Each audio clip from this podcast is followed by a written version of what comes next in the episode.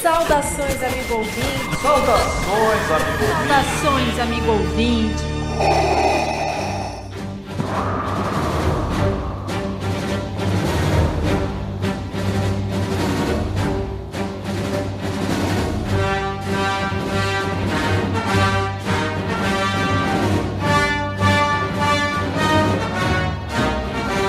Saudações ouvinte, esse é o podcast Finanças com o Suluca. Saudações ouvinte, esse é o podcast Finanças com Soluca.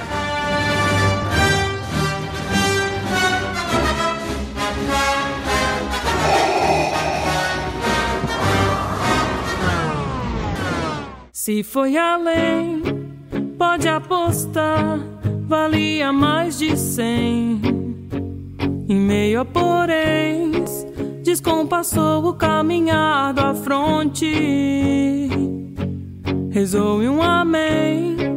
Seja bem-vindo, seja bem-vindo ao podcast Finanças com o Sulca. Esse podcast é parte do programa de educação financeira A Turminha do Sulca, que está vinculado ao Cicobi Sulca. Seja bem-vindo, seja bem-vinda. Nesta temporada a gente está falando sobre profissões. E hoje eu estou aqui, Diana Manente, sozinha, solitária? Não, obviamente não. Estou aqui com o meu colega André Francisco. Olá, mais conhecido também como André Francis. André Francis. íntimos. Nome artístico. Oi, gente, tudo bem? O André, hoje o Filipinho não está com a gente. Quem já ouve nosso Tadinho. podcast, o Filipinho esteve, teve um mal-estar e não pôde, mas já tá bem, tá Nosso bem. Louro José, né? É, nosso Louro José não Tadinho. está aqui hoje. mas hoje nós temos um convidado presencial, depois de muitas gravações Olha à distância. A gente tem um convidado aqui com a gente, maior prazer em receber aqui no nosso estúdio. A gente vem falando sobre profissões nos últimos episódios e hoje a gente vai falar um pouco mais. Eu diria que assim, a gente vai abrir caminhos sobre ilustração. Sobre os ilustradores. E a partir daí, tudo que se desmembra, todo mundo que se abre. Seja bem-vindo, Reginaldo Tanuki, do Estúdio Tanuki. Muito obrigado pelo convite. Foi uma aventura fantástica chegar até aqui em Turvo. Na metrópole, e eu vou falar da melhor profissão do planeta, viu? Ilustradores. Adoro quando começa assim.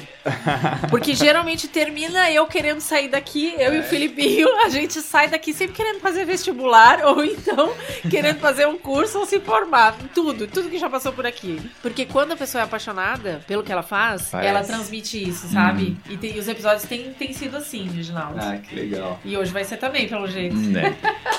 É isso aí, não é nem Reginaldo da Raiz, é Reginaldo da Nuke, né? Já tá no nome.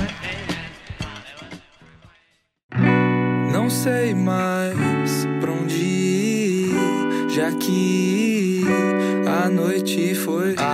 Acorda, Pedrinho, que hoje tem Conta pra gente um pouquinho como tudo começou na sua vida, assim. é, a gente sempre tenta direcionar esse- essa conversa, imaginando sempre que tem um adolescente lá do outro lado meio confuso, né? Que tá naquele momento da sua vida assim, ah, tenho que decidir alguma coisa, vou fazer vestibular, não vou fazer vestibular, gosto de fazer tal coisa, gosto de fazer outra coisa. Conta um pouquinho como é que foi esse teu processo, assim, pra chegar e definir, assim, ou se tu sabe isso desde que tu nasceu. Ah, então. Pra quem gosta de Senhor dos Anéis, né, o Aragorn falava: essa é mais uma história bela, é, recheada de problemas Amo. e enfim. Assim, eu- o que eu vou falar pra vocês, para alguns jovens pode ser bizarro, né? Mas assim, eu nasci em um local onde não tinha energia elétrica, né? Porque a, a lei de energia elétrica nas casas, enfim, ela é bem recente. Se a gente parar pra pensar, é de 99, né? Eu lembro, assim, de na esquina onde eu morava, eu não morava na esquina, mas na esquina passava a fiação elétrica. Mas meus pais, na época, não tinham como pagar pra, assim, sabe? Puxar do- o fio puxar até até em casa. Então, eu lembro disso, assim. E aí, quando eu fui morar em Criciúma, é, eu comecei a assistir TV com mais frequência. E, assim... Mas tu eu era criança. eu era criança, eu, eu vim pra cá com 11 anos. E aí eu lembro, assim, que quando eu assisti pela primeira vez Dragon Ball... assim, só. porque eu comecei a assistir Flight, essa, essas animações que passavam na TV aberta. E Dragon Ball foi uma coisa assim que, nossa, explodiu minha cabeça, porque eu queria desenhar aquilo, sabe? Eu olhei, não, mas eu tenho que fazer aquilo. Eu lembro, eu não me recordo do nome da professora, olha que dó. Mas eu lembro de uma professora do Marcos Soares, que eu estudava ali, e ela nos ensinou a fazer quadros com um saco de batata, saco de linhagem, e massa corrida, passa água, passa água, corrida, passa água, passa Aí fica assim mais maleável tela. e vira uma tela. Cara, eu comecei a fazer um monte. Eu lembro que eu botava até assim na parede do quarto, sabe? Eu lembro com uma nostalgia tão grande, assim. Deve ter, assim, era uma porcaria, provavelmente, na época. Mas na minha cabeça aquilo é lindo até hoje, sabe? Pô, fiz um Vegeta, assim, todo bombado, frontal, um ataque também, assim, do, do, dos Saiyajins contra o, o Kuririn. Deixa eu só entender, tu fazia a tela Uhum. como saco esse de. De batata, de né? batata. De linhagem. E aí tu, produ... tu pintava. Desenhava, desenhava o pin- Pintava com aqueles potinhos de acrílica. Ah. Que hoje é super caro. Na época, sei lá, era menos 50 centavos. com né? pincel ou com. Pincel, pincel. Então eu não desenhava em folhas in- inicialmente, fazia essas telas. Antes de tu chegar em Criciúma, tu já desenhava? Não, eu não tenho lembrança nenhuma. Nem no papel. Zero, nada. Olha nada, só, nada. Eu lembro, a única coisa que eu lembro assim com mais é, essas coisas de lembrança. Acho que eu tava na primeira série, assim, sete anos. Eu lembro que eu fiquei com aquilo, ah, porque por que, que eu tenho que ir pra escola? E minha mãe disse, olha, tu, você tem que ir pra escola até aprender a, a, a ler bem. E eu peguei um dicionário e comecei a ler, sabe? E eu lembro que eu li a primeira página de um dicionário. Ah! não, sei, plural, não sei. Ai, aê, sabe? Árvore. Sim, sim. Cara, eu lembro que eu li assim pra mãe, aí ela riu, tá, que bom, sabe? Foi uma coisa bem descontraída. E essas coisas, por exemplo, de educação é o que marcam minha vida, assim, né? Quando fui estudar também, olha só essas coisas, na SATIC, eu fui estudar na sétima série. E não foi, assim, uma entrada tão legal, eu- porque imagina, cheguei lá, era um universo diferente, eu não tinha amigos e tal. Então foi bem truncado pra mim, eu vejo assim. E uma professora de geografia veio conversar um dia comigo, assim, mas não foi no. Eu tenho essa percepção, não foi no sentido de, ah, vou agradar aquele menino, ah, vou fazer com que ele se torne é, super estudioso. Eu lembro que foi uma conversa, assim, bem, sabe, casual. Mas olha que, que pessoa maravilhosa. Ela perguntou se eu ia estudar pra prova, assim, foi bem direta. Tu vai estudar?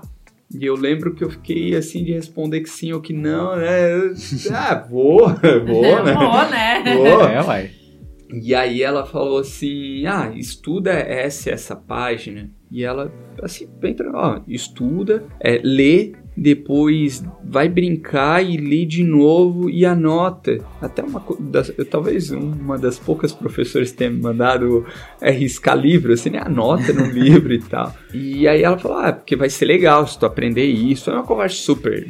E veja, é, eu fui bem nessa, super bem nessa prova, assim, né? E eu achei tão legal, porque também tem aquela coisa, né? Todo mundo foi mal na prova da turma. Aí ela brigou com todo mundo. Aí eu recebi ainda um elogio.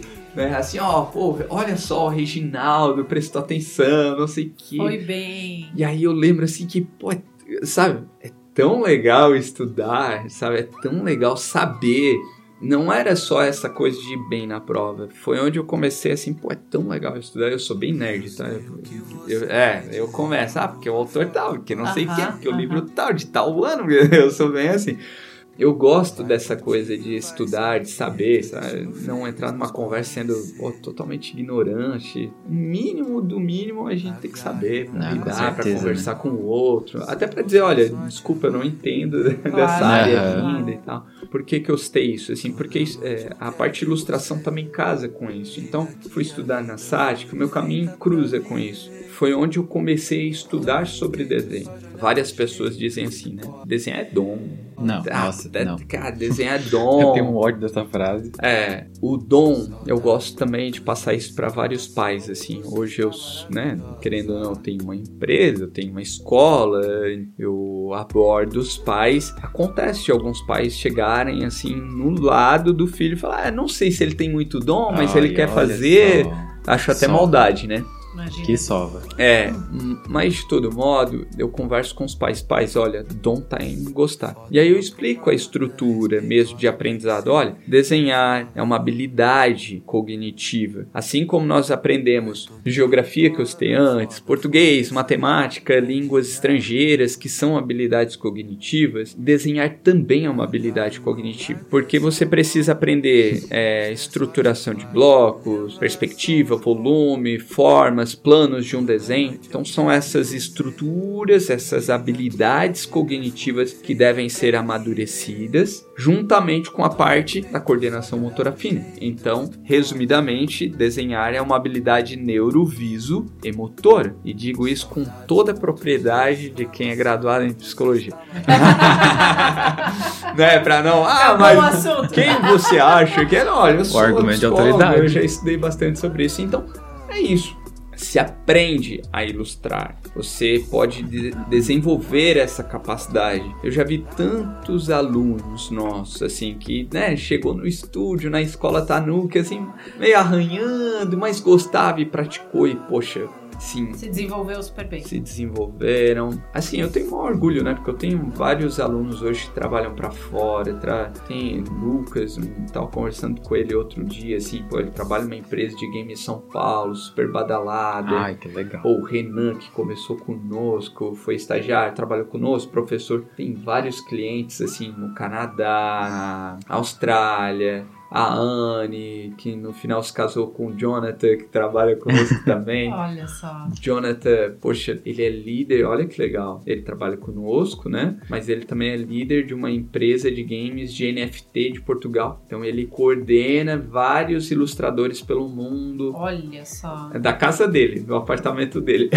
Isso aqui é o mais incrível É, hoje em dia, né? o- é, assim, o professor trabalha conosco também, foi nosso aluno. E no começo eu lembro dele muito truncado também, o Gabriel desenha super bem hoje. Pô, além do estúdio, trabalha ali com o Twitter mesmo, né? Fazendo ilustrações ali pra plataforma. Então, assim, A galera tá no mundo. é, não, estão todos morando. Várias vezes me perguntam isso, ah, Richão, mas por que tu não vai morar fora já de uma vez? Aham. Porque Cara, não por precisa. que, que eu vou deixar as pessoas aqui que eu gosto? Então, quê? Tá sabe? tudo bem, né? Tá tudo ótimo. É que isso mudou muito, né? A gente tinha muito isso antes do, do, do digital, eu acho, da tecnologia, da internet. Se tinha isso, né? Tipo, ah, a gente precisa, principalmente em alguns ramos, eu acho, né? E no ramo artístico tem isso no Brasil, né? Ah, mas tu quer ser artista, tu tem que ir pra Rio, São Paulo. Uhum. Né, Né? verdade. Uhum. Então, assim, ai, o que que tu tá fazendo aqui? O que que tu tá fazendo aqui em Turvo? O que que tu tá fazendo em Criciúma? E, tipo, gente, hoje em dia não existe mais isso, né? Claro que existem algumas limitações. Por exemplo, eu, além de trabalhar com teatro também, sou locutora e dubladora. Ah, coisa E linda. já dublei games. Olha Já. aí. Sério? Já. Ah, sabia, Diana? Já dublei. Ah. É, Eu vou falar mais pra vocês, mas isso o Filipinho tu corta. Não. Ah. Eu dublei a Princesa Leia do Star Wars. Foi Mentira. o personagem mais legal que eu, assim, mais conhecida. Não mais legal, mas a mais conhecida Mas que que eu já jogo você fez isso? No Star Wars, Battlefield? Não, Mentira. Bat- Sim, O- Battlefront. Isso. Eu tenho esse jogo, mulher. Eu vou, É, vou, vou vai em voz. português, é a minha Eu tenho esse Ui, jogo. É, vou joga baixar de novo. Xbox ó, 360? É, eu tenho no eu jogo, PS4. né? É, Eu só dublo, mas eu não jogo. Mulher, não PS3 sabia. Nossa, eu vou baixar de novo agora. Esse jogo. Mas olha só, a dublagem de games, ela ainda, até antes da pandemia, ou qualquer dublagem, né, até antes da pandemia, só presencial. Então realmente tem essa limitação Uhum. física, sabe? Uhum. Ah, na época, quando eu morava em Porto Alegre, ok, gravava de lá e tal. Depois que eu vim pra Santa Catarina pra morar aqui em Turvo, ou eu ia pra lá, que eu cheguei aí algumas vezes pra gravar, ou então não rolava. Com a pandemia, já se abriu um pouco essa questão da, da, da dublagem remota. Mas agora que a coisa meio que E dublagem equilibrou, é um mundo muito fechado, né? muito fechado. Agora eu vou dar um carteiraço, né? É, Hum. assim, nós trouxemos o Guilherme Briggs, né? Ali do- no último evento e tal. Porque o Guilherme Briggs, pô, eu acho isso bem legal, né? Ele é meio que um. Pra quem gosta de dublagem, ele- como é que a gente chama? A- Não é um. Uma referência. Ele é, é isso, né? E aí, assim, no carro ele tava falando isso comigo.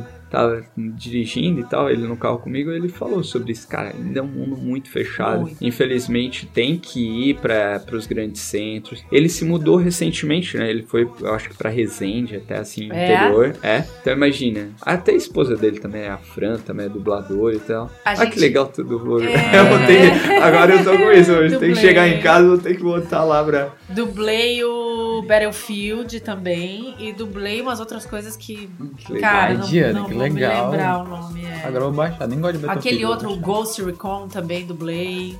Dublei também várias coisas. Ai, Diana. É que teve uma época que o mercado da- de games, de dublagem, na verdade, de dublagem de games foi também pra Porto Alegre. Se Olha- abriu pra Porto Alegre também. Ah. Olha a oportunidade, eu vou. Acho que eu vou convidar pra abrir um curso novo em Criciúma. lá Olha na aí, escola. Ah, coisa boa. Ah. Dublagem de games, né? Uhum. Dá pra fazer. Fechou? Mas tu sabe que o que que acontece? Os grandes estúdios, realmente, eles estão em São Paulo e Rio. Uhum. Então, assim, a gente até teve um momento mais promissor em Porto Alegre. Hoje em dia já tem um dos estúdios que já não trabalha mais com dublagem. Ficou uma produtora de áudio só trabalhando e tá tudo centralizado em Rio São Paulo. Então, assim, ah, eu quero viver disso, eu quero ser dublador. Tem que ir pra Rio, São Paulo. Senão Uhum. não consegue trabalhar, entendeu? É, em algumas profissões, né? Eu. Olha só, meu, eu vou abrir meu leque aqui. Eu sou judoca também, né? Claro, quem vai, por exemplo, pra CBJ, né? Acaba que tem que, né? Tu tem que sair da sua casa pra ir lá pra seleção brasileira, treinar, aquele internato e tal. Veja, oficial, né? Oficial da, do exército, por exemplo. Pô, tu tem Exatamente. que sair, tem que ir lá pro Rio de Janeiro, aí, nas agulhas negras, é uma coisa tão. Porém, que pena que dublagem aqui o Rio Grande do Sul perdeu esse espaço, mas em ilustração não, viu, gente? Eu acho ainda assim, acho não, vejo dessa forma. Apesar de tudo, a internet abriu a, a possibilidade de se estudar muito Com certeza. ah, a escola Tanuki tem curso online? Tem. Reginaldo, tu adora vender curso online? Ah, Bom, gosto de abrir possibilidades para todas as pessoas. Nós temos alunos fora de Santa Catarina, é, Nordeste, enfim, fora.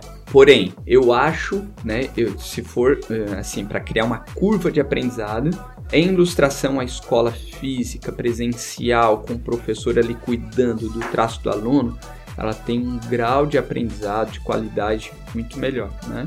Ah, porém, porém, a nível técnico, gente, assim, ó, a internet ajuda muito. Só que, de novo, é aquela coisa do, do, do gostar. O dom é gostar. Então você tem que se, se dedicar várias horas. Você perguntou da, do início, assim, como antes, olha o velho aí, ó. Pra pegar técnica, não, eu não, eu, sei lá, eu comecei a ter acesso à internet com 17, 18 anos. Meu filho de 4 mexe no meu celular tão mais rápido do que eu hoje. Mas assim, Antes disso, era aquelas revistas. Eu tinha que pegar a revista e recortar lá. Olha. Quero esse número, mandar a cartinha pra editora. A editora mandava pelos correios, chegava. Pô, Gente, se você não sabe o que é felicidade, é você mandar uma cartinha pra uma editora. Não é verdade?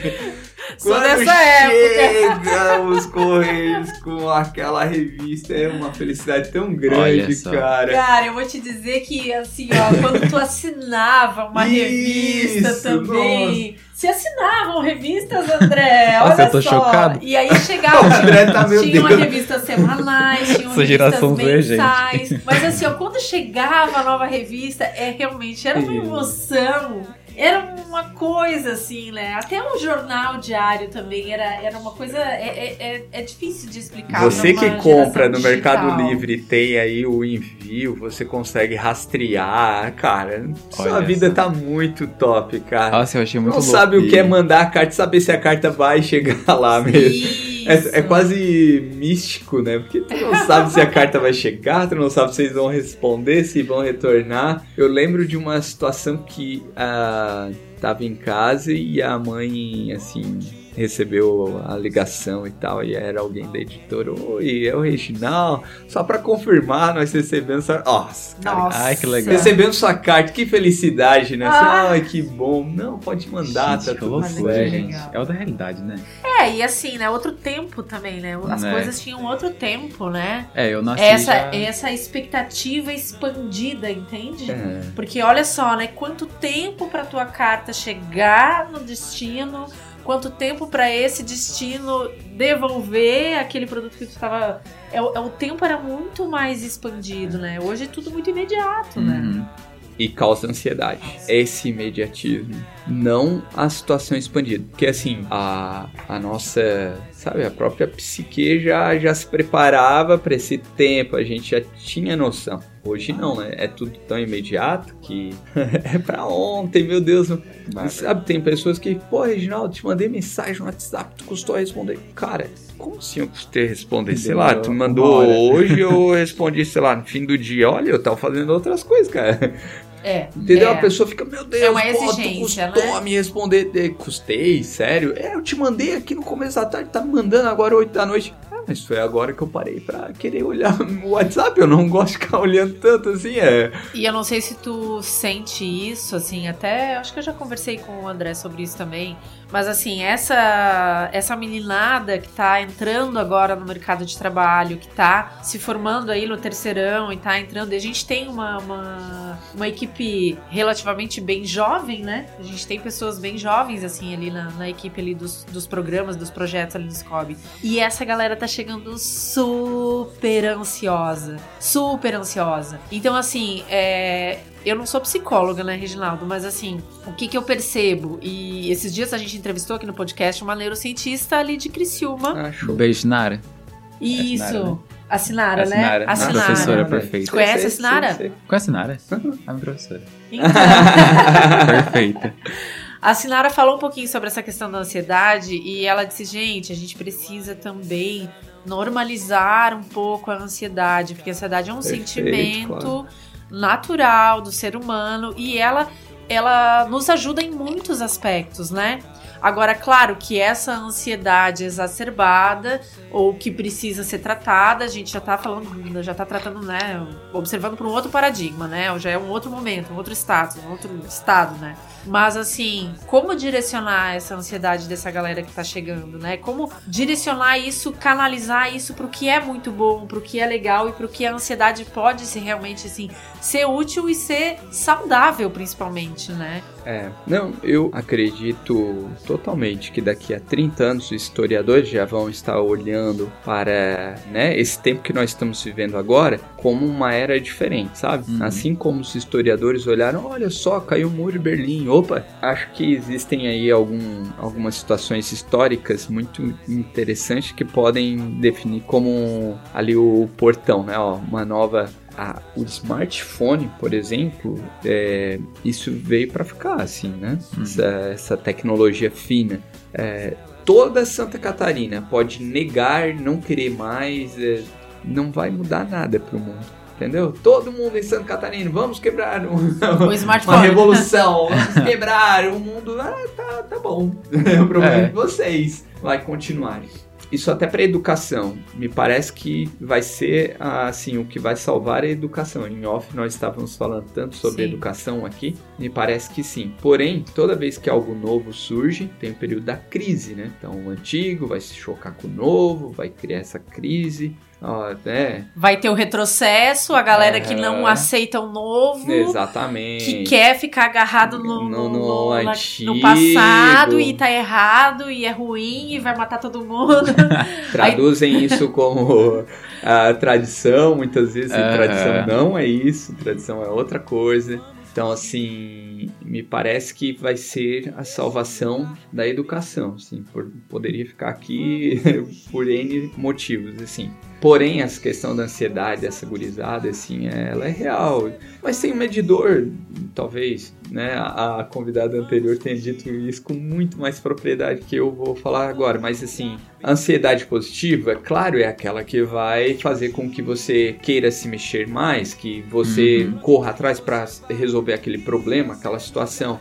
Agora, quando já começa a fazer com que você sinta mal, ao invés de fazer com que você ligue o start, queira mais, produza mais, corra mais atrás, é, lhe paralise, é, opa, ali, essa é a coisa ruim. Imagina, tem pessoas que eu conheço que já ficam ali, ai meu Deus, será que mandou a mensagem? Será que retornou? Ai, no Instagram, será que manda. Cara, Essa sério? ansiedade é, Essa é é, ruim. Totalmente, você deixa de fazer as coisas pra ver se te realmente te mandar, te retornaram. Aham. Tem pessoas que já não sabem mais nem paquerar, né? Nossa, Se a não gente for- tava Não posso falar nada. É mesmo, tu só sabe paquerar pelo- pelas redes sociais. Minha vida é isso aí agora, né? Agora eu Ah, sou casado, né? Mas aí. Poxa, as pessoas têm que saber, né? E conversar com outra pessoa, olhar nos olhos. Trocar um trocar- olhar. Claro, é a melhor, cara, é a coisa mais. Mas- Se perdeu top completamente. Que Mas, existe é conhecer a outra que- pessoa. É, mas eu acho que essa galera mais jovem, elas. Tá. elas isso se perdeu bastante. É Assim. um É que tu aplicativo. tem filho pequeno, né? Aham. Eu já tenho uma filha que tá, vai fazer 18. Ah, meu Deus, E eu- sério? sério. E eu tenho mais cedo. duas enteadas que também já tem 18 anos. Então, assim, convivo bem com essa galera mais jovem. Tem o pessoal ali também. Nós temos dois de 17. Filipinho que fez agora vai fazer 20. Tá com 19 E eu vou fazer né? quanto? Vamos ver se tá certo. Tu vai fazer 22. Tá bem. Ah! É um bebê ainda, É, né? tu É um entende? bebê. Então, assim, é, é bem comum, assim, a paquera hoje, ela tá mais no digital. E aí existem também relatos de alguns adolescentes que trazem isso, assim, tipo, pá, mas eu não, não, não me acho nesse Né. mundo, não sei paquerar no digital. Eu prefiro paquerar no ao vivo, mas como fazer essa paquera ao vivo? Daí não sabe, tem entendeu? dificuldade de conseguir fazer essa paquera porque. Não, tá mas essa é a com- beleza, é você não saber mesmo como é que vai ser. É você se Ah, é aventurar. louco é- Deus. Assim como os antigos entraram em barcos e foram descobrir novas terras, você Aham. tem que olhar nos olhos da outra pessoa e descobrir o que ela gosta, É. qual é o jeito Mas dela. Sabe bastante quando você estranho. se encanta com o jeitinho da outra pessoa? É isso, você. É aquela coisa. Se o coração não dispara, tem aquele ditado, né? Mãos frias, coração quente. ah, né? Então se a mão não fica É fria. velho, nunca né? nem- Olha aí, as mãos devem Ó, a ficar. mão deve ficar fria. Ah. A- a- o frio na barriga também, né? Claro, claro. Frio na barriga também. Nunca sentiu? Agora, Nunca sentiu um friozinho na barriga? Não. Mariposas Technicolor, como diriam. Não, nunca meu senti. Deus. Agora, eu vou dar uma solução Hum. ímpar para resolver todos esses problemas. Fazer aulas de ilustração. Olha viu? aí! Olha, Olha, não, pronto. a ilustração faz com que você, primeiro, olha, crie um foco de atenção. Você tem uma folha na sua frente.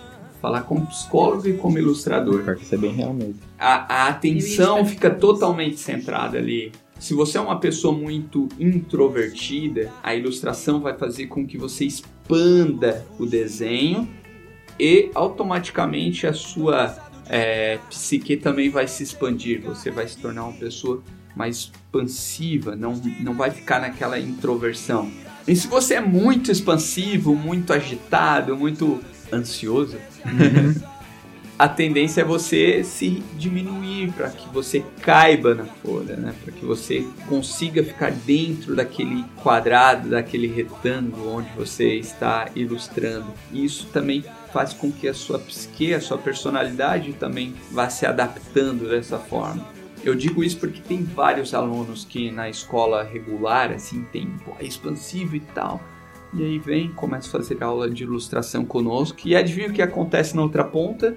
Também consegue ficar mais concentrado nas aulas, começa a melhorar a capacidade em matemática. O que é matemática se não uma leitura da própria natureza, né? Eu extraio elementos matemáticos. né? Eu tô super filósofo aqui Né? da É, matemática, louco. né? É, aliás, inclusive, pode até cortar isso, né? Mas Não, é, não, na não, matemática cara. tem essas coisas. Pode deixar, né? Felipe. Matemática é, é, é ciência ou não, né? Tem cara que se mata. Mas, como não? Filosofia, não, não é ciência. Porque é isso, né? Eu extraio elementos da natureza. Tem até aquela máxima, né? O que veio antes, a natureza ou a matemática. É Então, verdade. assim, e aí? Mas, de todo modo, a ilustração ajuda. Por quê? Porque a pessoa fica mais centrada e ela começa, o campo geoespacial dela começa a se maturar ali com a ilustração. Ai, gente, tô revendo minha vida inteira agora. Viu? Viu que dá trazer um psicólogo no podcast? Olha aí. Então você vai amadurecendo nessa parte cognitiva, vai melhorá-la, né? né? Sabe? Língua portuguesa, língua estrangeira, matemática. É uma Nossa, coisa que eu. É uma, é uma coisa que eu sempre falo. Eu acho que. Tu já deve ter ouvido falar isso, André. A questão da arte em si. Uhum. Se tem uma ideia de que, ah, eu vou estudar teatro para ser ator, né? Eu vou estudar desenho para ser um desenhista, um ilustrador. Eu vou fazer aulas de dança para me tornar um dançarino. Quando na verdade todas as artes elas te desenvolvem e te capacitam em diversos aspectos humanos. E não necessariamente para tu te tornar um profissional naquilo, né? Uhum. A gente teve um colega que era fotógrafo e advogado. E também tinha especialização em marketing, Ai, eu amo. né? e aí ele ele nesse, ele teve um dia que ele tava contando pra gente, ele tava fazendo uma capacitação com a gente de fotografia e ele nos falou assim: "Gente, eu percebi que ser fotógrafo me tornava um advogado melhor". Então, é, as capacidades que eu desenvolvo na fotografia, sei lá, de, de observação, de sensibilidade, me tornam e me desenvolvem para ser também um advogado melhor. Então, quando a gente é, tem essa ideia de tipo assim, ah, eu vou fazer um curso daqui a pouco de ilustração lá no estúdio porque eu quero ser ilustrador.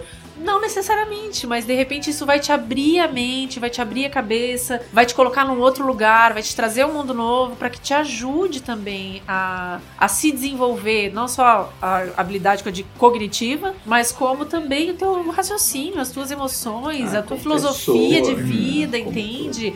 Então, assim, ó, a arte nesse processo ah, da educação, ela é fundamental. Ela é fundamental, na minha visão, ela é fundamental. Eu tenho Nossa, uma lembrança, olha só, disso que você falou, né? Durante a graduação, a professora Joana Dark, o nome dela. Olha só. É, ah, o nome dela já é diz tudo, né? e aí eu lembro, assim, que eu tava até meio chateado um dia, que as pessoas não estavam colaborando muito em sala de aula e tal. e Eu fui era intervalo. professor? Não, eu era gradua... eh, Ah, tu graduando tava ainda. graduando, Tá. E aí ela, assim, super, super bacana. Reginaldo, olha pra todo mundo, assim, nós estávamos ali na, no bloco 21 da Unesc e ela olha pra todas as pessoas. Todas elas, se estudarem um pouco e pagar mensalidade, né? Claro. Ela falou assim, todas elas vão se formar, mas nem todas vão se tornar profissionais da área. Uhum. Muitas vezes eu falo isso para os pais que vão à escola Tanuki, assim, ah, mas daí o que o meu filho vai poder trabalhar e tal? Olha, pai, assim, falo de todas as áreas, é, isso que eu passei dos professores, tiro por mim, né? Que tem pai, ah, mas daí ele vai ter uma casa, não sei, olha, pai, eu eu sou cliente do Cicobi, eu tenho bastante dinheiro lá na conta do Cicobi. Eu, não, a parte do Não, Cicobi eu não falo, mas assim, olha, eu tenho casa, eu tenho carro, eu viajo, é isso que você quer pro seu filho, né? Falo, assim, ó, das áreas que pode trabalhar, mas mais do que isso, assim, ele tá ali para aprender, né? Ele tá ali, todos vão aprender a ilustrar, nem todos vão se tornar ilustradores profissionais, tenho certeza disso. Nós estamos ali para capacitar, para ensinar, para passar a não só o aspecto técnico, mas também um aspecto, como você falou, assim, que é mais é, pessoal, Na- Repertório. é, na É. escola, assim, várias vezes os professores. Eu já peguei um professor, o Jonathan, falando sobre física quântica com aluno durante a aula, sabe? Ah, porque o autor já é Schrödinger, como é que. Sabe? Isso é tão legal, eu adoro isso, é por isso que eu sou nerd. Esse negócio de, ah, eu sou nerd porque eu assisto filme da Marvel. Ah, vá! Ah, não, é não. nerd, Não é, força a tu canga, assiste né? filme da Marvel só, cara. Então, assim. Ai, porque eu adoro Harry Potter. Eu sou nerd. Não, cara, você gosta de Harry Potter. Aham. Eu também gosto, mas assim, eu entendo Qual é a que. tua casa? Hã? Qual é a tua casa? Ah, Grifinória. Ai, pelo amor de Deus. Falar nada. Eu não sou Sonserina, não. É é Corvinal mesmo. Olha aí. Não, mas é, é, tu vê, eu sou tão nerd que eu entro também É. nesse tipo de coisa. Tipo assim, é, cara, eu gosto de Harry Potter, mas, né, convenhamos, né? É um braço do Senhor dos Anéis. Ah, assim. não força a canga. Vamos ter, Ah, vamos ter uma briga feia se vocês entrarem nesse assunto aí, olha. Mas sabe que a autora tem uma. é, esses mitos da autora. Eu vi isso, sei lá, em qualquer lugar na internet. Eu achei tão especial. porque eu adoro roteiro, assim. Ai, Reginaldo, mas tu ilustra tal. E é, cara, hoje eu falo pra todo mundo, só, meu melhor é produzir storyboards e pensar em roteiros, assim, é o melhor. Adoro concepts e tal, mas eu vejo que Ai, tem caras que é tão melhor em concept, eu, cara, o cara é super show aqui, né? Eu gosto muito dessa parte quadrinhos, então storyboard pra mim, s- animação e tal, eu adoro. É, Mas assim, a autora, de novo, eu não sei onde eu li isso, mas foi na internet. é, de Harry Potter, essa ideia de ter uma escola de bruxos foi em uma viagem que ela fez na Romênia e tinha lá uma escola, muros altos, aquela coisa toda. Então, a, lá, a população rica daquela região colocava seus filhos lá dentro. E os meninos, né, é, pobres ali da região estavam na rua. Ela passou, perguntou para eles o que era aquilo dali, porque que eles ficavam brincando, zoando, que ela presenciou isso. E eles falaram, ah, é porque isso é uma escola de bruxos e tal. Olha Porque eles só. não sabiam quem estava lá. E como E- é, essas escolas tradicionais usavam capas, que é bem Ah, comum, sabe? Só. Não é É, incomum, isso né? mesmo. É, aqui é uma região tropical, né? Mas também. em regiões frias é super comum o uso de capa e tal. Então, assim, ela é. Tu vê, de uma viagem. Essa coisa, cara, isso é maravilhoso. Eu adoro isso. Você estar num lugar e perceber assim, pô, olha que ideia de negócio. Eu não sou apenas ilustrador, eu tenho outros negócios, né? Isso é importante que se diga. então, assim, eu adoro essa coisa de ir num lugar, olhar. Eu quase fui morar em Paracuru. Eu, fu- Paracuru, uma praia, cara, linda, Nordeste linda, linda, sabe? Aquelas coisas de de cinema, assim, nossa, vegetação na- nativa, natural ainda e tal. Nossa. Aí eu conheci Senhora. um francês lá que era dono, era, enfim, deve ser ainda, ou não sei, dono de um hotel e ele foi morar lá porque ele é, praticava aquele esporte que é tipo um, usa uma prancha, é, Kitesurf. E aí ele foi, eventos ótimos lá, fundou um hotel, aí já tava lá quase 10 anos, ele, ah, cara, eu preciso sair de novo. O cara queria arrendar pra mim. Ele Olha. conversei um monte com ele, ele descobriu, pô, e tal, olhou na internet, viu que eu tinha empresa, né? Pô, ah, vamos arrendar isso aqui, cara. Fica cinco anos com você e tal, e já querendo, sabe, vamos, vamos conversar com os advogados. Eu, cara, será que eu vou morar aqui em Paracuru? Será que eu vou ser dono de hotel aqui? Aí depois eu ah, acho que não vai valer a pena e tal, assim. Essa coisa pessoal, né? Ah, não vai valer a pena. Daria, eu conseguiria, né? Tocar o que eu tenho de empresa aqui e viver lá e tocar lá também. Mas eu não me vi sendo dono de hotel mesmo. Esse foi o único porém, assim. Aham. Ah, não existe aqui algumas expertise que eu não curto muito, né? Mas assim, olha que legal essa história. Isso é Uhum. coisa de nerd, né, cara? Eu curto pra caramba. Pô, ela teve essa ideia, cara. E é uma das coisas que eu mais adoro no Harry Potter, essa coisa de. Sabe a jornada do herói? Aham. Então, assim, tem que pegar um trem numa passagem Uhum. especial e aí pra escola dos bruxos aprender. É, é, A você jornada sai do herói, né? isso, você sai do mundo normal para ir para um mundo extraordinário. Ah, por que, que ele foi pra lá? Não, mas tinha um problema aqui no mundo Ah, é normal perfeito, dele, cara. é- Perfeito. eu acho tão maravilhoso Tu essa sabe a coisa, história do cara. como o Dementador? Sabe o que é o Dementador? No Harry Potter, Diana? Não, gente, Não? não.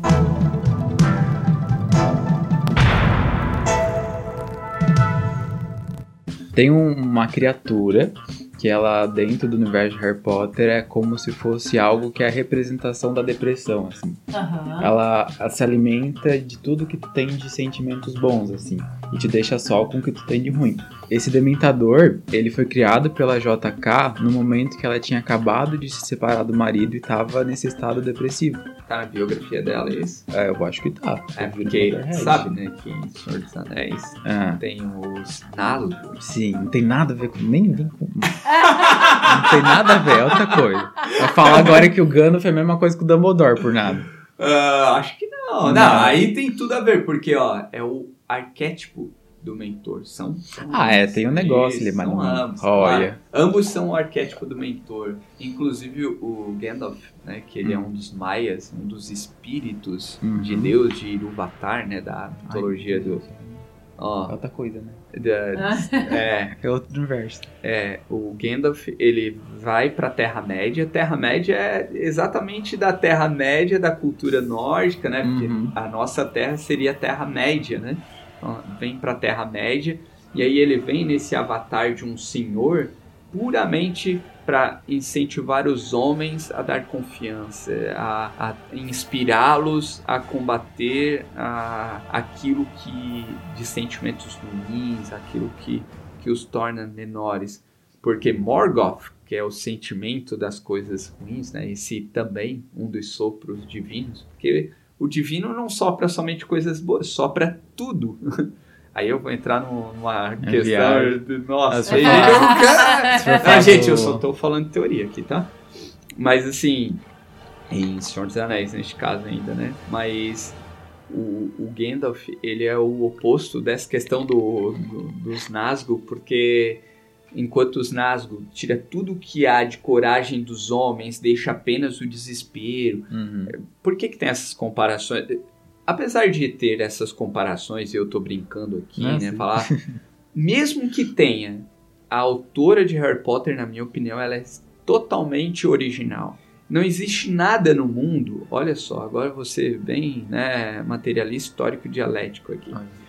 Não existe nada no mundo que seja tão original que não tenha passado, pensado em alguém tenha citado.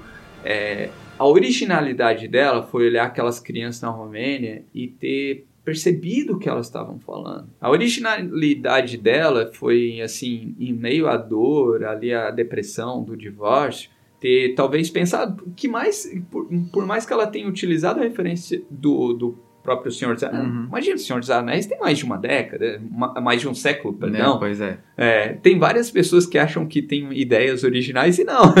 Pegaram de um filme, não sei o que, que veio. Outra coisa, vocês sabiam que existe um mito grego de um anel de poder, Hum. de ouro? Eu tô falando de coisa de mais de mito grego que foi discutido é, ali no período de Sócrates, né? Então, assim, tô falando de 300 anos de Cristo, é, 300, 350 anos de Cristo, de um mito de um anel de ouro, o que o portador ficava invisível.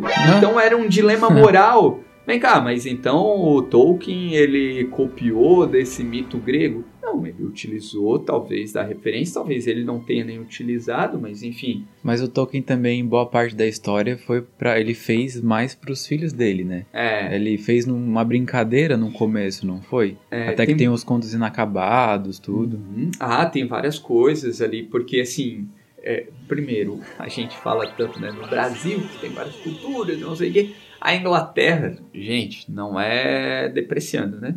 Mas assim, a Inglaterra também é uma confusão de população ali, né? Ah, porque tinha os celtas, vieram os romanos, ficaram uns 400 anos lá, e depois vieram o- os anglos e os saxões, inclusive anglos é o que dá origem a Anglos, né? Inglaterra, né? poucas pessoas lembram desse tipo de detalhe, né? Depois dos saxões vieram os nórdicos, e aí dos nórdicos vamos lembrar que tinha a, a- ali o norte da França, onde teve uma colônia france, é, nórdica, aí foi o Guilherme Conquistador em 900, tomou aquela coisa toda, poucas pessoas sabem também que durante 300 anos a Casa Real inglesa só falava em francês, né? Então assim, Olha só. É, é, é, não. mas tudo isso só para dizer que uma das coisas que está inclusive nas bio- né, na biografia do próprio Tolkien é ele cria olha, olha essa coisa né de, de, de o cara ser apaixonado assim ele, ele antes de mais nada ele era um escritor então ele era um Uhum. professor né e ele queria muito criar uma mitologia para Inglaterra a maior parte do que a gente cara salvo engano, Beluf, que é super conhecido, quem traduziu as sendas todas, quem montou, agrupou, cara, foi o próprio Gandalf. A maioria das coisas que a gente sabe sobre cultura nórdica tem uma contribuição enorme, assim, do próprio Tolkien. Então, é, é assim, né? É uma dessas pessoas que mudam seu tempo, né, cara? É um em, em 500 milhões, Sim. assim, né? Mas eu, eu adoro Harry Potter, assim. Eu acho muito original em tudo. Eu sei que tem essas brincadeiras. Uhum. Ah, porque o Dementador é o... Né? Ah, cara, nada a ver, assim. Ah, e que, e que tenha sido a referência, mas Aham. ela conseguiu ser original em cima da referência. Isso também para ilustração. Porque por mais original que seja, também a gente sempre vai beber em alguma referência, Isso, né? A tua, claro. a tua originalidade ela vai ser construída a partir de vivências, de coisas que tu leu, que tu consumiu, que tu assistiu. É inevitável, né? Tem autores que discutem as- o- a questão de patentes por conta disso, né? Uhum. Ah, você tá patenteando tal coisa, mas e aí? E toda a referência que veio. E todo o conhecimento da humanidade que foi dado a você, a- que chegou até, Até você, pra você dizer, não, isso aqui é meu. Pois eu- é. Não, tem vários autores que discutem essas questões de patente também. Mas assim, essa questão de originalidade, e agora, né, pra não devanear muito, assim, é, em ilustração tá muito presente. Porque assim, tem vários clientes que chegam, ó, cliente agora, né, o Alberto chegou com um livro lá, Oliver no Natal, fez todo um texto do menino Oliver na França e tal. Cara, assim, várias referências que ele deu, a gente, né, tá ali construindo e tal. Mas ele deu as referências que ele queria e tal. Tá sendo original? Claro que tá sendo original. Mas com referência Bebendo. deixa bem claro, ó, É. não, aqui o espaço é a França, ah, é a França no Natal.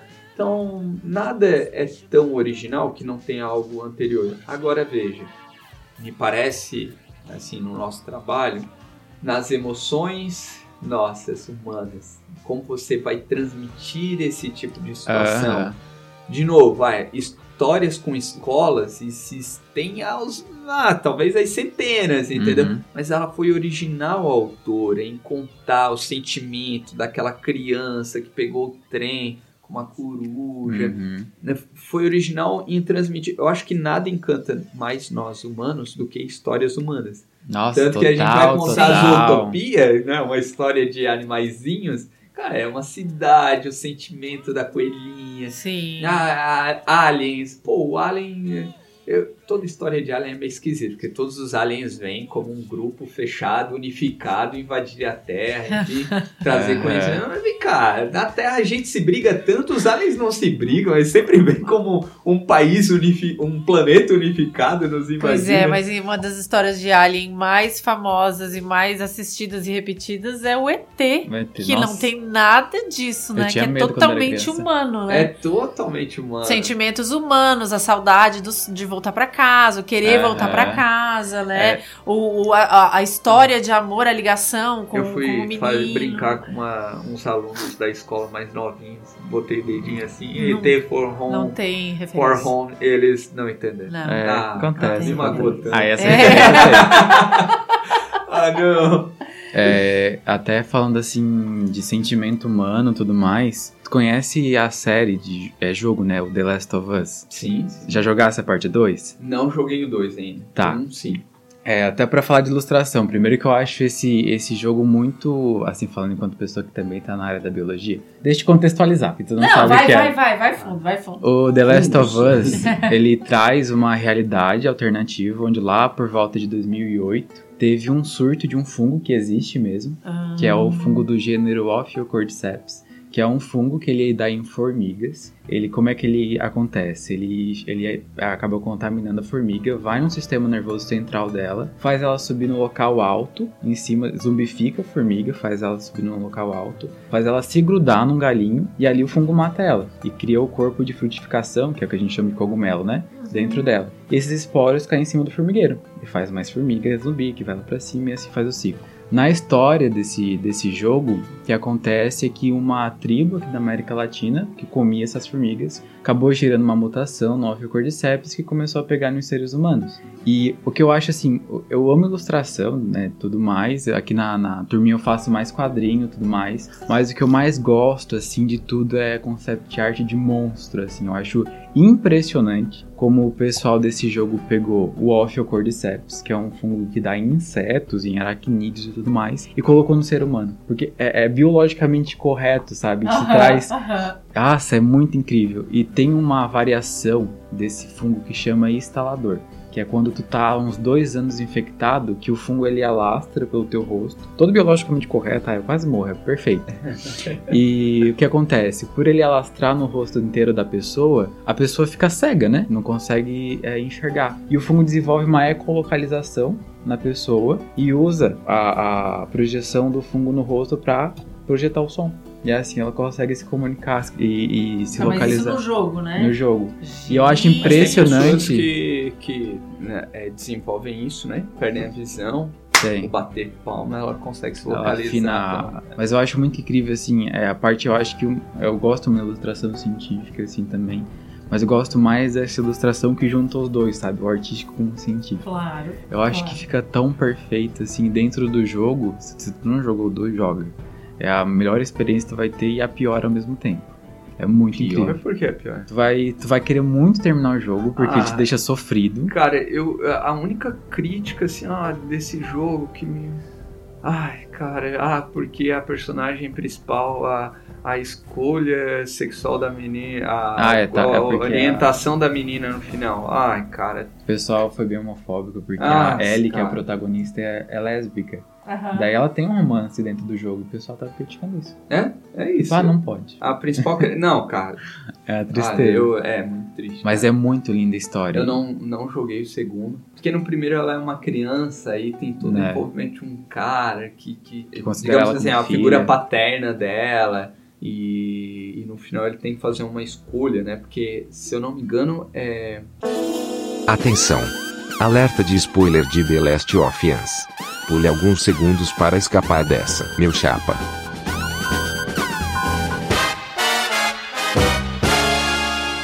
Ela desenvolve um. Uma mutação do fungo no cérebro que torna ela imune. imune. E a, a trajetória do primeiro jogo é eles pegando ela de um local dos Estados Unidos e atravessando o país para levar num grupo de pessoas para desenvolver a vacina. Só que durante esse percurso, esse cara que tá levando ela criou uma afeição de pai mesmo, porque ele perdeu a filha dele no Aham. começo da pandemia. E na hora de, de fazer a vacina, ela ia morrer para poder fa- ser feita a vacina porque o fungo tava no cérebro. Ele teve que fazer uma escolha, escolher salvar ela do que fazer a vacina pra humanidade. Olha, olha a escolha. Olha essa questão totalmente humanizada. Totalmente né? humana. E no jogo 2, a filha do médico que ele matou pra poder salvar ela, vem. Eu não posso falar. Não. Gente, toda essa Não, não conversa falar, do não. jogo é bom que a gente deixe em off é, depois. não, não vou falar não. Quase deu um. é, Eu não. tô conversando Deixa aqui aí, na certeza que a aí. gente vai ter que deixar em off. Deixa aí, deixa aí, eu não vou estragar essa experiência. Mas enfim, é. é, eu toquei nessa história da emoção também, porque tanta parte de concept, junto com a parte da narração, te faz sentir coisas assim que eu nunca senti na minha vida. De verdade, é a experiência audiovisual mais impactante que eu já tive na minha vida. Olha Se tu só. for ver as pessoas jogando isso em live, os streamers eles soluçavam assim de chorar na- nas de se partes. emocionar. Porque quando a gente tinha 13 anos, na primeira vez que foi lançado, a gente jogou o jogo e teve afeição por, por um personagem. E no outro ele tem outra situação que te faz tipo, ter o sentimento da perda de um parente de verdade, sabe? É incrível, Isso é assim. bem legal, né? Assim, é... Esse sentimento humano, né? De- Ah, deixa eu... Isso é uma curiosidade. Tem um outro jogo, tá? Que é um blockbuster, pô, é Horizon Zero Dawn, né? Aham. Nossa, que lindo, também incrível É lindo. e tal. Os concepts foram feitos por um estúdio aqui de Recife. Mentira, sério? É, claro, cara. Eu conheci os caras pessoalmente. Vezes os caras super... Não. Bom, eu- eu- às vezes eu comento, cara. Eu tive aula com um cara chamado Biriba. Biriba, ele era ilustrador, de, a parte, ilustrador não, ele cuidava da parte de animação da Rede Globo ali Olha só que legal. E eu lembro que ele foi dar aula, olha só, ele foi dar aula, eu vi ele de chinelo, cara, assim, chinelo, sabe? Não é tão bom, o cara de chinelo, tá? E ele falava, né? Porque na Globo era super legal, ele gostava, assim.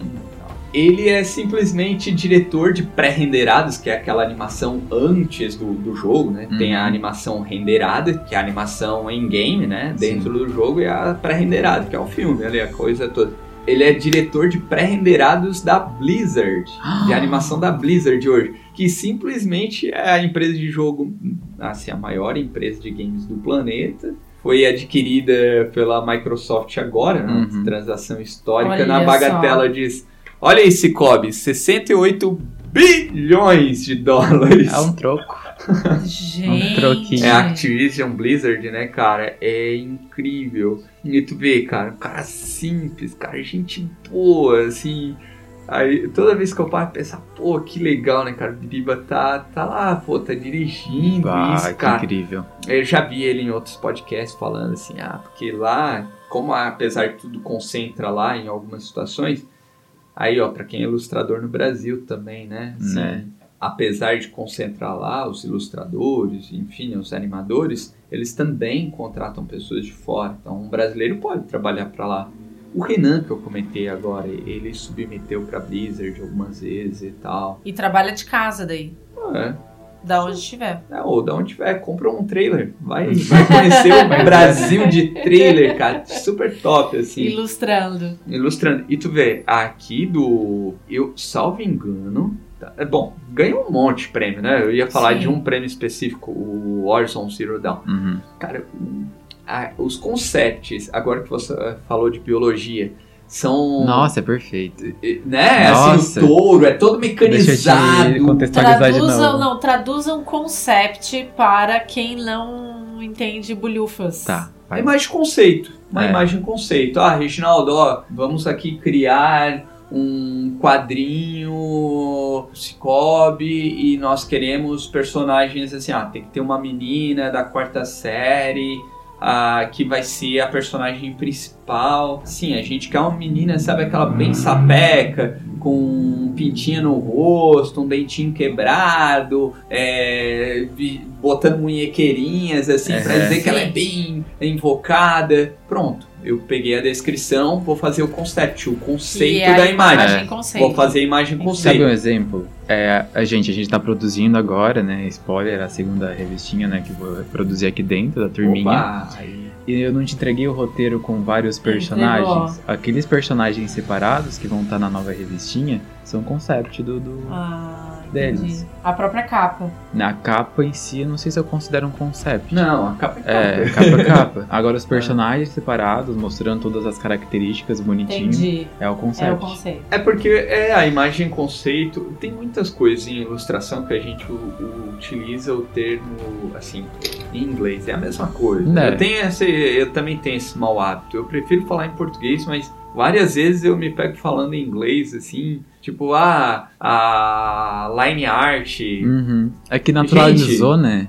É o traço final, a linha final, É. sabe? a line art, é o concept, tem várias. Ah, o game design, né? Em game. Ah, Uhum. porque o game design, não sei o quê. Gente, é isso. É. o design geral do game, como é que, né? É... Mas ali no Horizon que a gente tava falando do jogo, a gente acha que é muito incrível, porque assim, a história do jogo é um futuro utópico onde as máquinas tomaram conta. Só que o que aconteceu? As máquinas não são máquinas humanas, elas pegaram o lugar dos animais no ecossistema. Então, ao invés de a gente ter animais biológicos, a gente tem animais de máquina. Daí eles pegaram, juntaram todo esse negócio de engenharia com a biologia dos animais e ficou uma coisa incrível, assim. Tem dinossauro, tem elefante, tem um... Perfeito. Olha só. Só tem uns bichos que voam que não faz sentido nenhum. Mas o resto tá muito perfeito. Olha, Olha, só. é, e olha, veja, esses concepts foram todos criados aqui. A nossa, assim. Falando salvo um pouquinho, é. da- talvez assim, já puxando esse gancho aí, falando um pouquinho sobre mercado de trabalho, porque eu acho que quem tá ouvindo, assim, pensando, poxa vida, tem tanta coisa sendo feita, é, tem, já deu pra ter uma noção de que tem um mercado enorme pra se trabalhar, né? Nessa Uhum. questão do, do desenho, da ilustração, o assim. mercado de games hoje. Só games. Não tô falando de animação, de quadrinhos. Olha, se a gente entrar pros quadrinhos online hoje, por exemplo, as webtoons da vida aí, nossa, é Nossa. outro. É, outro universo. É, Tem muito mercado, então. tem muito mercado. muito mercado. Nossa, muito mercado, muito mercado. Gente, tudo bem que eu optei pela parte é, da educação. Mas Uhum. como tem um estúdio criativo também, então assim, eu também priorizo. Eu gosto dessa coisa de legado. Eu sempre penso assim, ah, o meu legado. Então, gente, claro que eu não quero que isso aconteça, mas se eu morrer, eu quero deixar o meu legado. A escola Tanuki, para que as pessoas possam é, ter uma formação artística. Não só artística, tá? Assim, é, a nossa missão a gente coloca formação artística, tá? A parte de eventos, que nós somos bem aplicados nisso, e uma cultura de felicidade. Ah, que lindo. Também, assim, a gente, na hora, quando discuti com todo mundo, assim, sobre, essa era uma das coisas que eu percebi, assim, pô, mas qual é o legado que eu quero deixar? Não, uma cultura de felicidade. Eu acredito muito nisso que games, né, a parte de ilustração, a formação cultural, a formação artística, neste caso, é, ilustração. Eu poderia até falar de K-pop, tá? Tem K-pop dentro da nossa escola que, meu Deus, é lotado, gente que dança K-pop. Nossa, é incrível. É, e a parte de eventos, assim, todos eles é para uma cultura de felicidade. Sempre, a primeira coisa que você me perguntou foi como é que eu cheguei a tudo isso, né? Olha que curioso. Para linkar tudo isso e falar sobre o mercado, tá? Comecei a desenhar lá no ensino médio, aquela coisa toda, me esforçava com as revistas que vinha, eu fazia pilhas de desenho, assim, Que loucura. pilhas mesmo, tá? É, Eu já aprendi no YouTube. É, pilhas de desenho, cara. é, vezes eu- Desenhava muito Desenhava no sentido bastante. de muitas vezes, de muitas, muitas, vezes, práticas. muitas vezes, tá? Quando eu saí do ensino médio, eu fui pra vida militar, né? Então, assim, é, saí sargento do exército, inclusive, e tal. E não fiquei no exército porque, assim, eu não me vi naquilo, sabe? É, não, mas espera aí, eu vou ter que fazer a mesma coisa todos os anos até o fim da minha vida. Não, não é pra mim, sabe? Quando eu entrei na graduação de psicologia, foi também muito assim, porque daí eu comecei a estudar um monte de, de principalmente psicanálise, assim. Hoje, totalmente, ah, é, totalmente fora da psicanálise, mas assim, a, durante a graduação eu comecei a perceber que quanto mais eu estudava psicologia, você falou isso muito legal antes, assim, né? De, ah, não é só se formar para aquilo específico. Quanto mais eu estudava psicologia, mais eu me encantava por ilustração, porque assim, ah, como é que a gente reage fisicamente com a ver. emoção, é, sabe, expressões faciais. Eu, poxa, mas como é que se estrutura a nossa personalidade? Uma pessoa ajudou a assim, estruturar, construir melhores personagens, Sabe essa coisa mais de- elaborados. Exatamente, perfeito, senhora, muito isso. E aí, quando eu me formei em psicologia, psicologia dava mais dinheiro inicialmente, assim, propriamente falando, né? Ah, Tu chegou a... a- sim, atendi, atender. atendi empresas aqui da região também. E aí, atendendo adolescentes, eu percebi que, assim, a maioria deles chegavam até a clínica, vamos lá, 95% deles, tá? Porque não conseguiam ter uma boa comunicação com o outro. Uhum. Essa era a principal dor dos jovens e adolescentes que chegavam até ali. Não, não tinha. A maioria deles não tinha assim aquele quadro maior, mais complicado. Não, a maioria deles é porque não sabia lidar bem com o outro. E aí me fez muito sentido ter a escola. Porque assim, ao invés de esperar o adolescente ficar doente para atender ele na clínica, por que não atender ele na felicidade? Sabe? Eu me vejo muito um psicólogo muito melhor hoje, é porque, ah, mas como assim um psicólogo, dono de escola? Isso, eu sou dono de escola. Então, assim, é, eu, a gente trabalha na prevenção, a gente trabalha na criatividade, porque, assim, o futuro é a criatividade. Não sou eu que estou dizendo isso. Tem um artigo lá do Google sobre a- a- o futuro das profissões, né? Então, assim, pessoas criativas A arte salva. isso, a- pessoas criativas, é mesmo. tecnologia Arte fina, salva. Com certeza, imagina. programadores, linguagem, entende? É, é, game é o terceiro maior mercado do mundo, Do mundo. hoje. Game, o Brasil nem arranha isso ainda. Inclusive, vou aproveitar aqui o podcast. Se cobre, vocês deveriam criar uma linha de crédito especial para quem vai desenvolver games. Ah. Olha aí, ó. Ó. É, ou incentivar, exatamente. sei lá, cria um polo de desenvolvimento. Ó, o Cicobi tem uma grande oportunidade. Olha. Tô, tô cantando o Ó. negócio aqui na, no podcast. claro, criar né, um polo de desenvolvimento que precisa criar a indústria disso. Uhum. Né? Nos Estados Unidos, no Japão, no Canadá, isso é muito forte. Por quê? Porque já tem indústria desenvolvida, um capital que foi aplicado ali. É o terceiro maior mercado do mundo hoje. E no Brasil nem arranha, nós somos apenas consumidores. Nós podemos ser desenvolvedores ao máximo. Ah, com certeza. É, até falando de tecnologia fina, por exemplo, né, o Brasil chegou a arriscar, desenvolveu alguns consoles. O Brasil pode ser desenvolvedor, eh, criar, né, desenvolver consoles também. Mas nem isso eu estou abordando, estou falando só na parte de criar os jogos. Consoles pode ficar para a indústria mais pesada, digamos assim, Uhum. né? Olha aí, engenheiros. Engenheiros também, olha. Eu, ouvi, eu tenho uns amigos engenheiros, pô, que tá difícil, tá difícil nada. Vai criar console de vídeo, consoles de jogos, cara, nacional aí, ó. Olha só. Mas o que tu falou ali de desenho e, e psicologia, eu acho que tem tudo a ver. Uhum. Porque quando. Tem duas situações. Quando eu tô mal, alguma coisa, e eu vou desenhar, pronto. Fiquei feliz instantaneamente. Quadro. Ah, que bom, é cara. impressionante. Sabe aquele quadro que eu fiz? Aham. Do, eu fiz um quadro de um é, pelicano bico de tamanco, que é um pássaro africano. Depois eu te mostro. Daí eu, eu fiz esse quadro, eu tinha começado ele um dia e deixei ali acho que um mês assim sem mexer nele. Tinha um dia que eu tava mal, daí eu pensei, ah, vou pintar. Vamos terminar. Vou terminar. Fiquei até uma hora da manhã pintando. Porque tu fica num transe ali, tu, é, é como se tu estivesse fazendo uma meditação, sabe? E esse negócio que tu falou lá no começo do podcast sobre concentração em desenho, tá pensando, é muito isso. Muito isso. Quando eu não tô conseguindo me concentrar numa aula, alguma coisa assim na faculdade, até na escola eu fazer isso, eu começo a desenhar. Eu começo a desenhar alguma coisa, até meu professor tirava meu caderno às vezes. Ah. Porque enquanto eu desenho, eu fico tão focado naquilo que eu também consigo focar bem no, no que eu tô escutando. Eu gravo cada uma das coisas. Os podcasts, eu normalmente desenho ouvindo algum podcast. Normalmente podcast de biologia. Os podcasts que eu mais aproveito em questão de conteúdo e aprendizado são aqueles que eu ouço enquanto desenho. Porque Olha é só. justamente isso, sabe? É, te deixa muito mais focado e é é uma terapia mesmo, assim, é olha muito olha gostoso. como é um ecossistema, né? Vê, pra que se ilustre bem, tem que ouvir um podcast. Olha aí, Aham. já vai- tem toda uma cadeia, né? Assim, e, e essa parte do ilustrador, por exemplo, em game, não é só o ilustrador, é o programador. Uma das coisas que pouco se fala, mas, gente, é essencial, tá? Economia de jogo.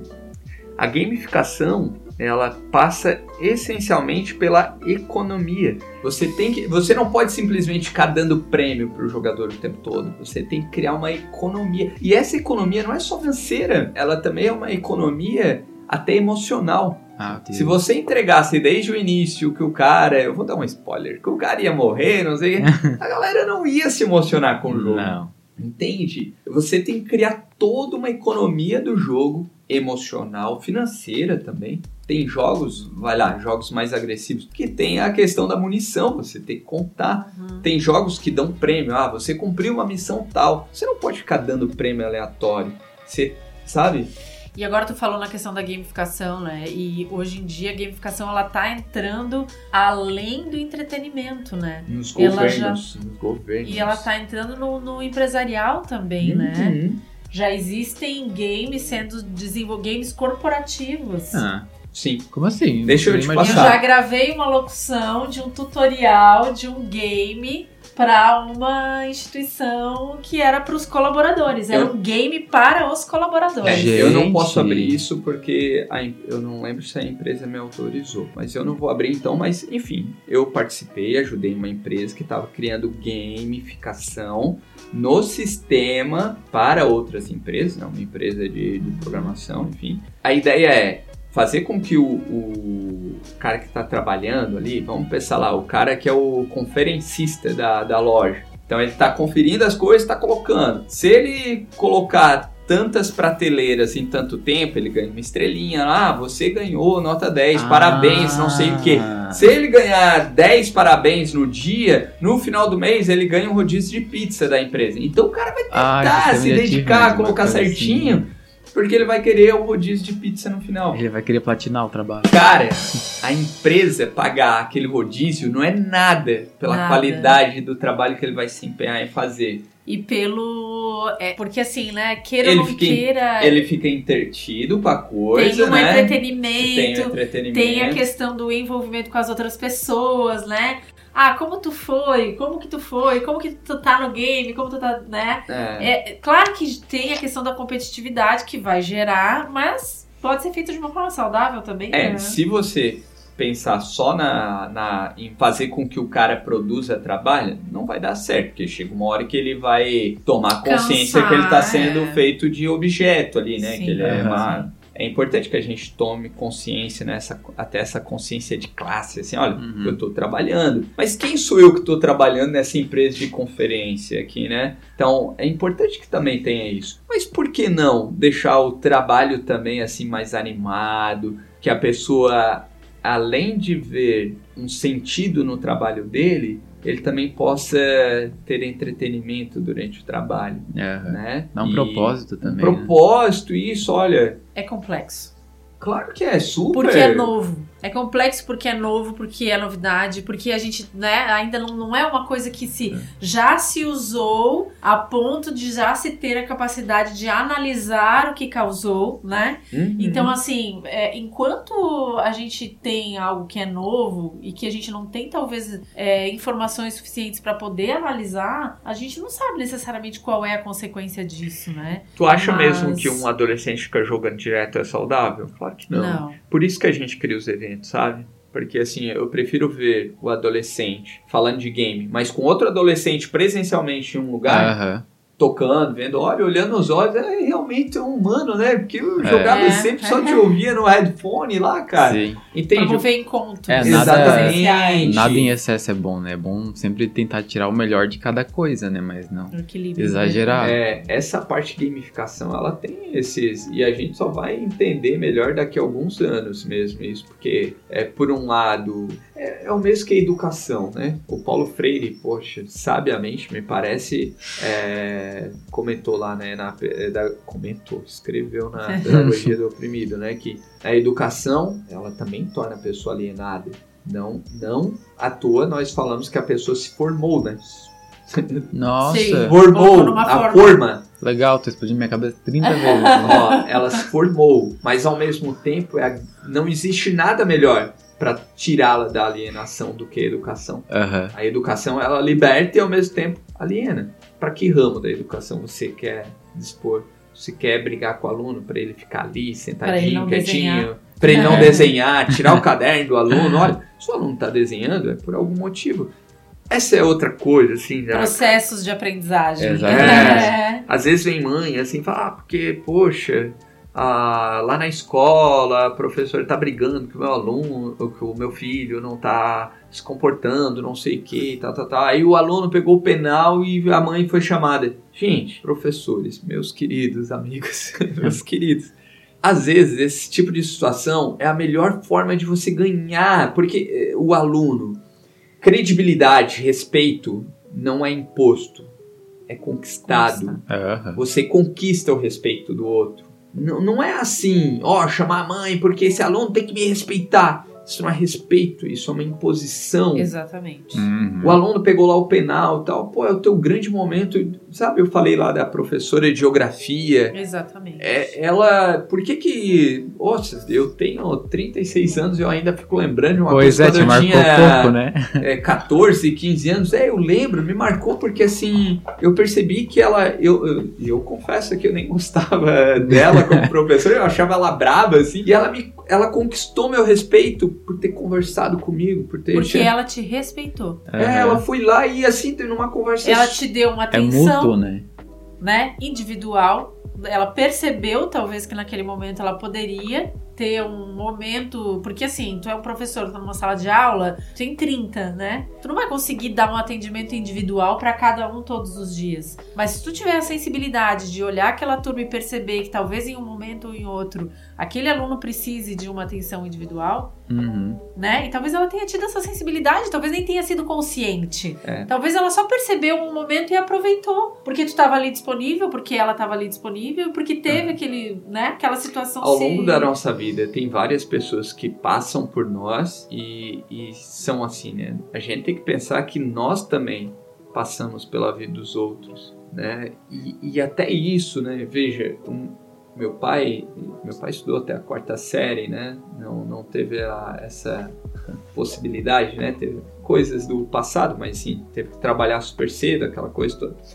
Meu pai me falou uma coisa que nem eu, eu, eu cruzei com tantos pós-doutores, amigos e tal, Mas meu pai me disse uma coisa uma vez que ficou assim, eu, sabe, me marcou tanto. E eu- essa- de novo, assim, essa coisa de ele também ganhou meu respeito por ter dito aquilo. Aham. Ele falou assim, poxa, é, que, que adianta eu ir conversar com uma pessoa e eu não, não tentar acrescentar nada na vida dela? Ele me disse, ah, passo por uma pessoa, aquilo que eu falo, se não acrescentar nada na vida dela, eu não tem importância nenhuma. E se aquilo que ela fala não acrescentar nada na minha vida, também não tem importância. Então, assim, quando a gente conheceu uma pessoa, que o meu pai tinha esse aspecto de ia lá, falava com um cliente dele, ele era tagarela, e falava e tal, e porque isso, a grama e tal.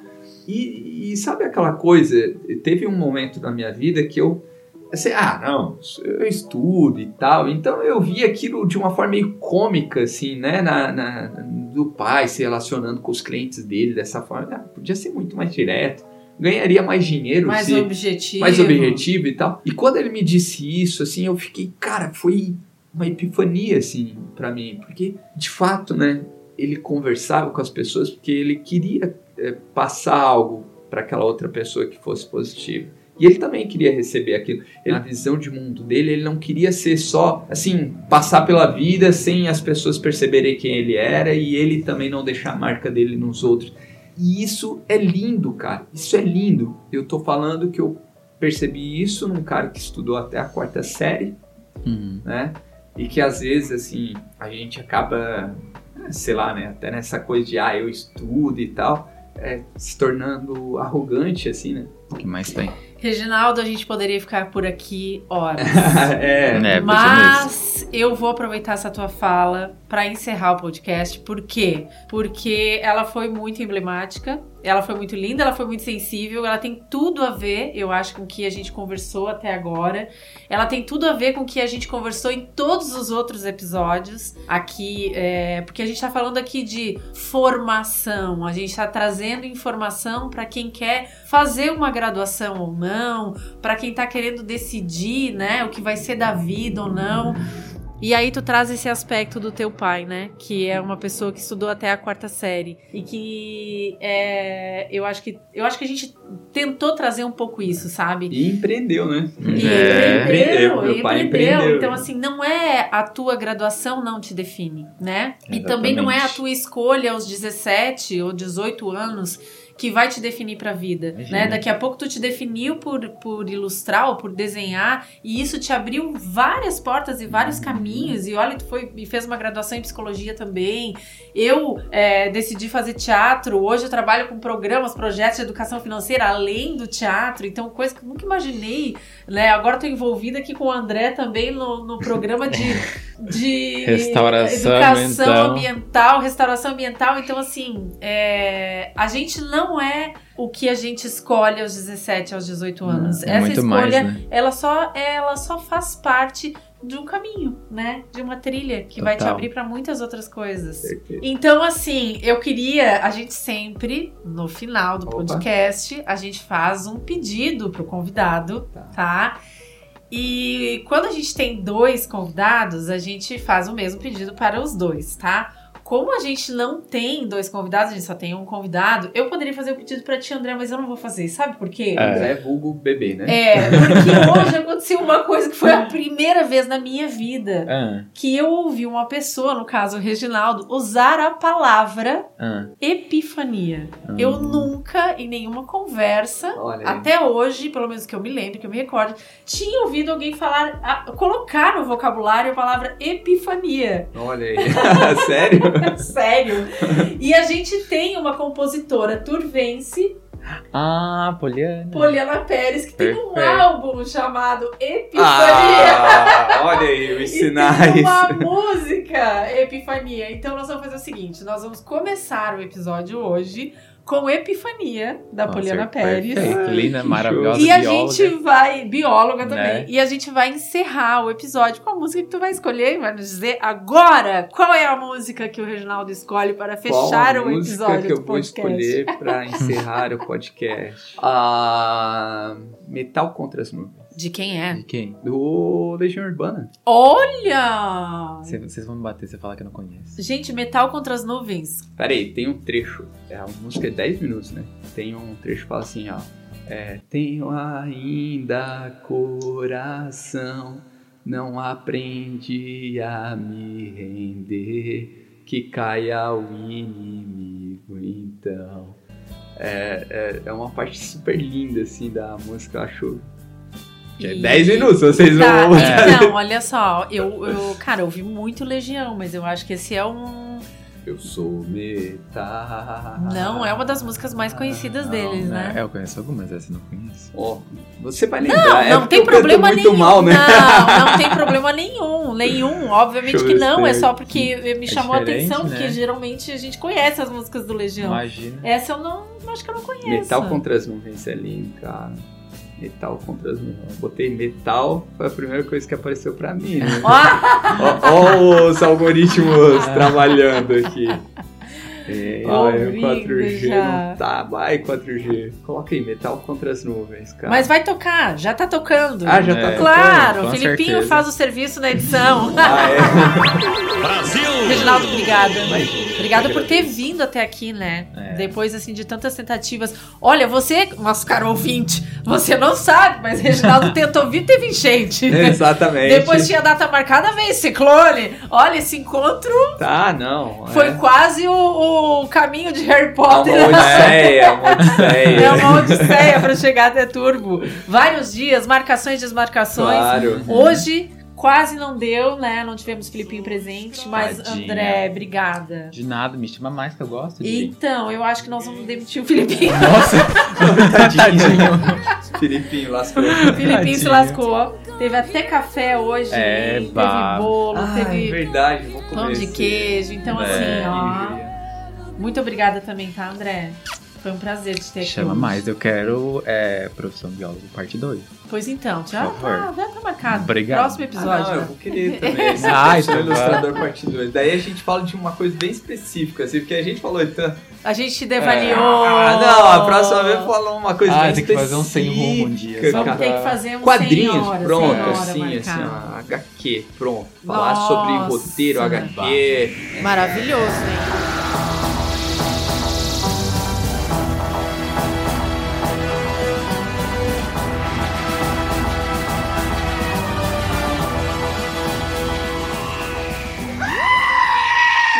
Uou! E aí, pessoal, tudo bem? Tô vindo aqui, Filipinho, a voz do além, depois desse grande episódio de podcast, porque senhor Reginaldo, senhora Diana e Mr. Andrezito, eles simplesmente esqueceram de fazer a finalização do podcast. Então venho eu, recuperado de minhas intempéries corporais, venho lhes desejar uma boa semana, porque essa galera simplesmente esqueceu de fazer a finalização. Então, muito obrigado a você que escutou o podcast até agora. Nos siga nas redes sociais, arroba a Turminha do em tudo quanto é canto. Um beijo e até a próxima. Tchau, tchau.